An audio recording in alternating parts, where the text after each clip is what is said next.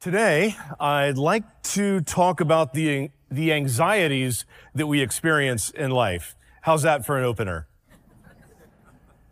Um, and in order to talk about our anxieties, we're going to look at some of the reasons that we feel so anxious and also how that there's something that we can do about it. Now, the first half of this message is a little dense, a little thick. And so I heard a preacher say once, you'll have to listen on purpose. Maybe if you could help me with that today. Also, this is maybe just for a few of you. You'll know who you are. If any of you feel like you need to talk back to me a little during the preaching, I welcome that. You know who you are. Frankie, how's it going over there? Um, so our main text today comes from 1 Peter in the New Testament. That's almost at the end of the Bible, the epistle of Peter. And I want us to listen to what Peter says and to hear it as both a diagnosis and as a care plan for the anxiety that we feel so that we, as followers of Jesus, can live fearlessly. But first, let's visit a verse that many of us have probably heard. And it comes from 2 Timothy in the New Testament. And it goes like this For God hath not given us the spirit of fear, but of power and of love and of a sound mind. Timothy tells us that we have been given not a spirit of fear or timidity, but a spirit of power and love and a sound mind.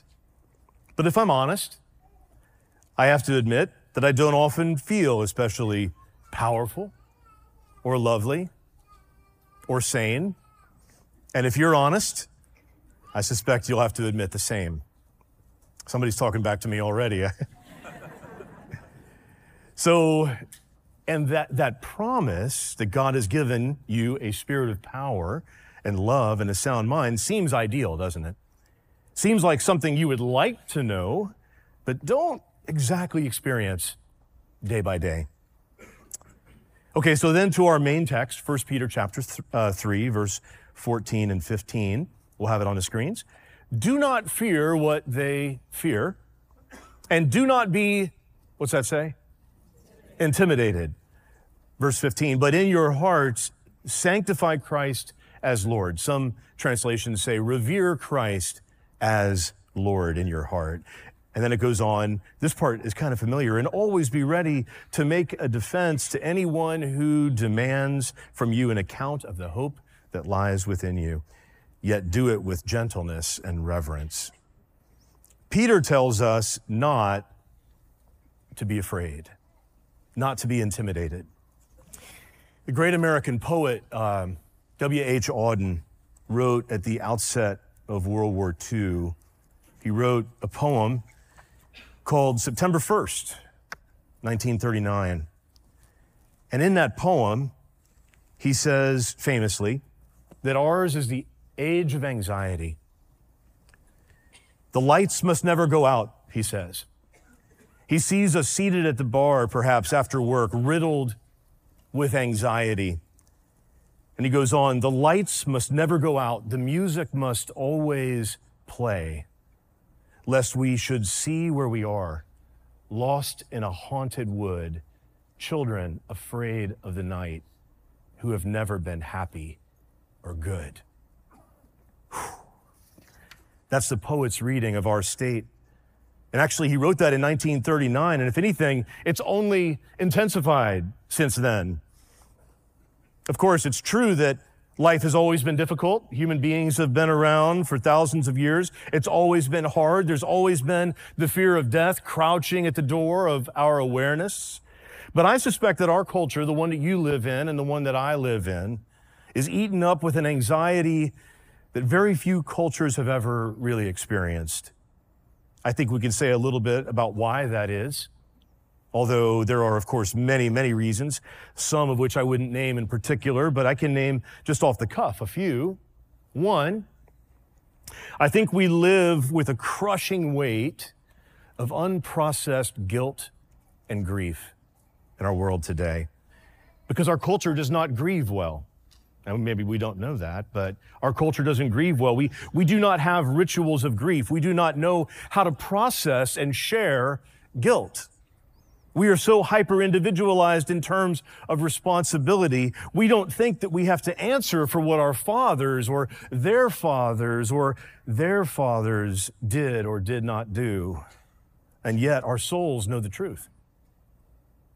And so over time, we accumulate the weight of unrepentant sin and unprocessed guilt and unprocessed grief. And it, it, it is a burden on our lives and our bodies keep that score. Maybe you've heard of that. Our bodies keep that score. Another reason, are you listening on purpose? Another reason we have the anxieties that we have, I think, is the speed. It's the soul deadening speed at which we are forced to live that the market expects us to be productive, that our schedule uh, requires our presence. And then we end up fitting our real lives around the lives of our jobs and around the expectations of our jobs. And so that generates anxiety because the things that matter most often get the least attention. We don't have energy left to give to our loved ones, to our friends, and we don't have time to play because we're too busy. And a third reason I think, is the inescapable or almost inescapable presence of noises and voices that technology brings to us. Our smartphones, our smart watches, 24 7 cable, the internet means that there's always people delivering bad news and bad advice, right? And we can't really escape it, or it's very difficult to escape. And that, of course, generates anxiety. It's overpowering and disempowering to constantly hear news about catastrophes that we can do nothing about. You hear about macro scale catastrophes like the war in Ukraine or the war in Sudan. And then we hear about miniature scale catastrophes like the sudden death of, uh, of an infant in a crib. And we're powerless. What can you do? And we are awash in that bad news and that bad advice, talking heads constantly pressing in for our attention. Another reason I think that we've we are experiencing anxiety so profoundly is we have pathologized all suffering. Follow me on this. We spend much of our lives just narcotizing the pain that we feel, any pain and for good or for bad, and some of it is good, right? Some of it's good. You know, we, we have a lot of ways of deadening pain. Thank goodness. If I'm going to have my tooth removed, right? I'm glad there's a deadener for that pain. Amen. And yet there is some pain that should not be deadened. And many of us have lost touch with the wisdom that tells us the, dif- the difference between the kind of suffering that I should bear and the kind of suffering that I should try to be freed from and that creates anxiety. Too much suffering can make us anxious, but not suffering when we should creates an even deeper anxiety. Not being able to feel the pain that is ours to feel. Another, and this is harder to talk about, is the kind of attention that we have been conditioned to give to the world. Most of us have been conditioned to, to focus on the particulars to focus on the, the maps of reality that, that we can make because those give us some semblance of feeling of control. But actually, that's not human, how human beings were meant to live. Your brain is divided into two hemispheres, right? So your brain is divided because you need two different kinds of attention to work together a left hemisphere kind of attention that can focus on particular things so that you can grasp what you need to grasp, both physically and metaphorically, but also remain aware of your surroundings. So we need a kind of attention that is, is what your left hemisphere primarily does, that allows you to get stuff done and be in control but you need that to be married to and wedded to and in communication with a kind of awareness in which you're not apprehending, you're simply attending. You're simply present. You're not grasping, you're just here. You're not taking control, you're simply receiving in joy or in sorrow, whatever the case may be. And many of us are left hemisphere dominant. And this includes how we read the Bible. Many of us have been taught to read scripture where we hyper focus on a particular text or a particular issue in the text, and we ignore everything else. Where a lot of attention is given to a few details, but we don't sense the whole. And I think that most of us have been conditioned in various ways to live like that in every part of our lives, in part because it makes us feel like we've got it. It gives us certainty. It makes us feel that we don't need to bother with the mystery of life. I know it. People say, God said it, I believe it, and that settles it. But your soul, your heart, your deep heart knows better. And so, even though you're telling yourself, I've got this, you know better at some level, and anxiety is the reminder you're not telling yourself the truth. And I've only listed some general reasons we feel chronic anxiety. There's some other ways that some of us have to navigate. I think about what people of color have to navigate. And of course, I could go on and on about how some of us have other anxieties in our lives, but now let's turn our attention to 1 Peter chapter 3 again. So listen to what Peter says. And like I said at the outset, I want you to hear this as both a diagnosis and as a care plan for our anxiety so that we can live fearlessly. So this letter opens in 1 Peter to the exiles who have been chosen and destined by God the Father and sanctified by the Spirit to be obedient to Jesus Christ. And Peter says, Do not fear what they fear and do not be intimidated. Do not be intimidated. God help us if followers of Jesus are going to be intimidated in this world today. Yes, there's anxiety all around us, but, but Peter is, is speaking to, to, to followers of Jesus and he's saying, look, I know that there's lots of reasons to be intimidated. There's lots of reasons for anxiety, but I don't want you to be intimidated. We are, but Peter says, don't be. Don't be intimidated. He goes on, but in your heart of, in your hearts, sanctify Christ as Lord. We all know, right, uh, what it's like to be intimidated. You ever felt intimidated? I, I, I have. I remember times in grade school, middle school. I remember times in my 20s, 30s, 40s, 50s. I remember times this past week. We all know what it's like to be intimidated. You know, there's a mystery in that word that's often lost on us. Intimidation is actually something that is, it's intimated into us. To be intimidated technically is to have powerlessness suggested into you. We tend to think of intimidation as being overpowered, but actually, intimidation comes about because over time, people have suggested and hinted that you are powerless, that you should be powerless, and we drink it in we drink that poison in one drop at a time. And suddenly we find ourselves powerless and intimidated. Peter is speaking to people who are intimidated. And he says, Don't fear what they fear and don't be intimidated. But in your hearts, sanctify Christ as Lord. That's the operative phrase for today. I'm going to talk about what it means to, to sanctify Jesus as Lord in your heart so that you can always be ready to make a defense to anyone who demands from you an answer for the hope that is in you. Now, I don't want to single any, any particular uh, person or any religious tradition out for abuse. But many of us will have been taught that the most important thing in our life is our relationship with God. I mean, it just sounds right, right? As a matter of fact, when I just said it, it sounds right that what matters is the way that I relate to God. And that's true, but it's only a half truth.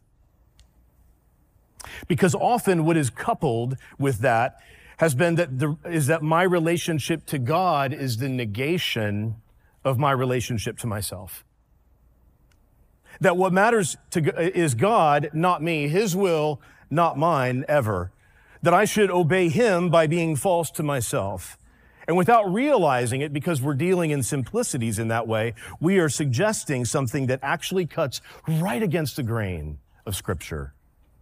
Listen again to what Peter says Do not fear what they fear, Do not be intimidated, but in your hearts, sanctify Christ as Lord and do all that you do in answering their questions with gentleness and respect. Verse 16 goes on to say, keeping a clear conscience. Do you hear what he's saying? Not simply be true to God no matter what they do, but you relate to yourself, sanctify Christ in your heart, and then do what, do what you do in such a way that you have a, a good conscience, that you are able to be at peace with yourself in how you're responding to others because you are at peace with God. And there's no way to separate them, being at peace with yourself and being at peace with God. Many of us will know this passage. It comes from Proverbs chapter 4 verse 23. It speaks about the heart. Some of you can probably quote it. Keep your heart with all diligence for does anybody know the rest of it? From it from it are the issues of life. Keep your heart with all diligence. We might not know this passage as well. Psalm chapter 16. Psalm chapter 16, verse 7 through 9. Here's what it says I bless the Lord who gives me counsel. Maybe you've heard that before. But have you heard this? Have you read this next part? In the night, also, my heart instructs me. I bless the Lord who gives me counsel. In the night, also my heart instructs me. I keep the Lord always before me because he is at my right hand. I shall not be moved. Therefore, my heart is glad. My soul rejoices. My body also rests secure. Boy, don't miss that. I bless the Lord who gives me counsel. Many of us have heard that before. God gives me counsel. The Spirit tells me, but the next line of the psalm, in the night, my heart instructs me. The Lord gives me counsel. My heart instructs me. Not I teach myself, but my heart teaches me as the Lord teaches my heart. That God gives me counsel that works its way down deep into my life, into my soul, into that unconscious, hidden central core of my being. God works on my spirit, and then my spirit works on my mind and my awareness and my conscious awareness that the Lord is always before me because he is at my right hand. I shall not be moved. The psalm goes on to say, Therefore, my heart is glad and my soul rejoices. And did you catch that? And my body rests secure. Oh, church, that's, that's, those words are thousands of years old, but they're touching the nerve of our experience right now. If your body is anxious, if you're not sleeping, if you're not able to be at peace, your body is keeping the score and telling you you're losing. It is because you are not at peace with yourself. You're not listening to your heart. God is counseling you you're not letting your heart, I'm not letting my heart instruct me. One of the effects of our world uh, in this modern, industrialized, technologized society in which we live, hyper individualistic as it is, is that we lose touch with our hearts. And, and our hearts lose touch with the Spirit, and that's our condition. Not that God doesn't still have us, He does. But our hearts have lost confidence in God's having us, and we've lost touch with our hearts being in touch with God. We're not listening to our own hearts, and our hearts are not relying upon God. Of course, many of us will have heard that passage from Jeremiah. Many, you, you may know where I'm going with this. The heart is what? Desperately wicked. Who can know it? The King James says. But then, unfortunately, what we usually do is we jump from that to whatever you do. Don't listen to your heart. Whatever you do, don't pay attention to your instincts or your intuition. Instead, listen to your research, which is that video you saw on Facebook yesterday. Instead, listen to your research, which is that one chapter from that one book you read that one time. But what are you going to listen to? Christ followers, what are you going to listen to? Because God has made it so that our hearts are actually meant to be a reliable witness to his heart. Blaise Pascal, in his Pensées, hundreds of years ago, said something extraordinary. He said, The heart has its reasons which reason does not know. He went on to say, It is the heart which experiences God and not the reason. Wow. For the heart, the heart has its reasons which the reason does not know. For the heart is where God is experienced, not the reason. Now, Pascal's not talking about feelings in some superficial harm, hallmark type of way. He means that there's a deep core to your being and to mine. He means exactly what scripture means by it. That there's a deep core to your being called your heart. And that's where God can be known intimately. But you've got to be in touch with your heart to know what God knows, what you know about God and what God knows about you. You've got to be in touch with yourself. This is what the psalmist is saying. The Lord gives me counsel. In the night, my heart instructs me. You can't relate to God without relating to yourself. If you don't know your own heart, you won't know what God is saying to you in your heart about who you are, His love for you, your identity in Him. If you are not able, and if I am not able to let my heart or your heart instruct us, we won't receive the counsel of the Lord. And our anxiety will build and build and build. So I want to pivot and I want to turn to Acts chapter 17 in Scripture when Paul went to a place called Athens, that, that great city. Paul finds himself at the Areopagus, the Mars Hill as it's called, and here he is. Paul is there in Acts chapter 17. He's passing through Athens and he is grieved, scripture says, by the idolatry that he sees everywhere. Everywhere he turns, he sees idols and altars to idols and offerings on those altars. And he's given a chance to talk to the men of the city, to talk to the philosophers. Do you remember what he says? He says, Athenians, I see that in all things you are very religious. And he means it as a compliment. Now, one of the things that's striking to me, just a side note, is that even though Luke, who's the author of Acts, tells us that Paul, here, he tells us that Paul was deeply grieved by what he sees in Athens, Paul doesn't tell the Athenians that. You know what he does when he talks to them? He doesn't say a word about grief. He says, I see that you are very religious. You're deeply pious. You're faithful people. And your poets have said that God is the one in whom you live and move and have your being. And Paul says this. He says, I, I, I saw an altar here in the city. Can we put that picture of Athens back up? Paul says, I saw an altar here in the city amongst the many. I saw an altar that caught my attention. It was an altar to the unknown God. And Paul says, I have good news. I can name him. I can tell you who he is, that unknown God. His name is Jesus. And right there, he declares unto these Athenians Jesus Christ. Now, notice what Paul is able to do.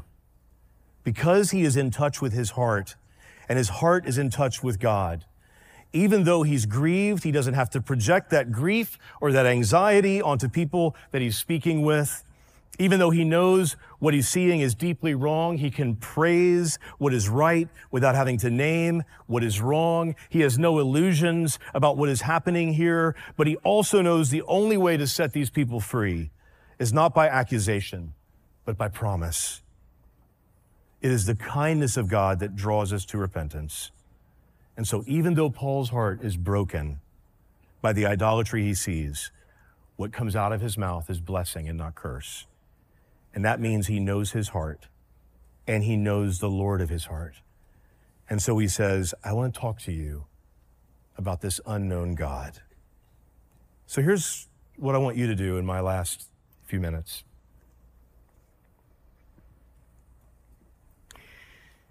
Friends, this Labor Day, 2023,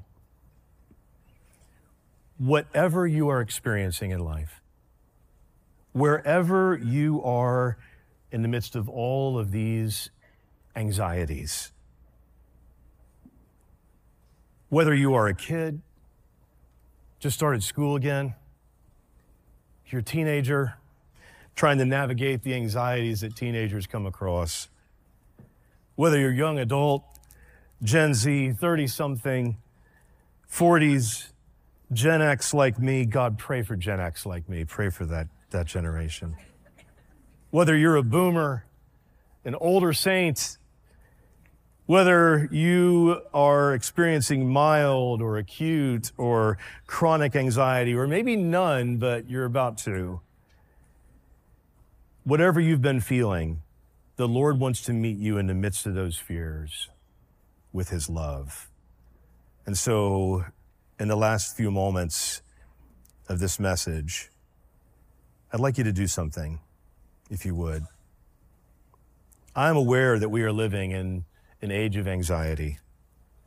If it was true in the poet W.H. Auden's time and during World War, World War II, it's true now as well, and in so many ways that we can attest to. What is a follower of Jesus to do as we live and move and have our being in this age of anxiety? How many of us in this room and how many of us living, uh, watching online have felt anxiety about something, have been afraid about something, have been intimidated by someone or something as recent as last night or this morning? Can a follower of Jesus live fearlessly? Yeah. I want you to stop for a moment and ask yourself and maybe you need to close your eyes while Brian helps us out here and plays a little bit. Close your eyes. If you did a tour right now of your own heart, if you went deep inside, like Paul went into Athens, and you just walked around the city that is your heart, what altars would you find there? What religion is happening inside of you? And can you find the altar that's at the center? Because somewhere inside every single one of you and in me, there's a center altar. I mean, there's all kinds of altars, right? But there's a center altar, and everything depends on what that altar says and what gets done there at your very core. If we're living in an age of anxiety and we've got altars all throughout our heart, we're not going to be able to live fearlessly. But if we go to that, that place at the very middle and we declare Jesus as Lord right there, that could be the beginning of a brand new fearless life. In Athens, in the very center, it was an altar to an unknown God. And so back to Peter as we close. What did he say? He said, Don't be afraid. Don't be afraid. Don't be intimidated. Sanctify Christ as Lord in your hearts. Find that central altar in your heart and make it Jesus' altar. What do you and I really have to fear? What do we have to fear? And so, hear me, church. If you're anxious, and you are, sanctify this man, Jesus, in your heart. Sanctify him and his story as the truth of truth, truths in your heart.